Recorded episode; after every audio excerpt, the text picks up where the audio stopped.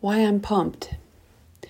I feel so good, and to be jolly is shocking, especially after what just happened, watching my dad do three parts of exhale and no parts of inhale again.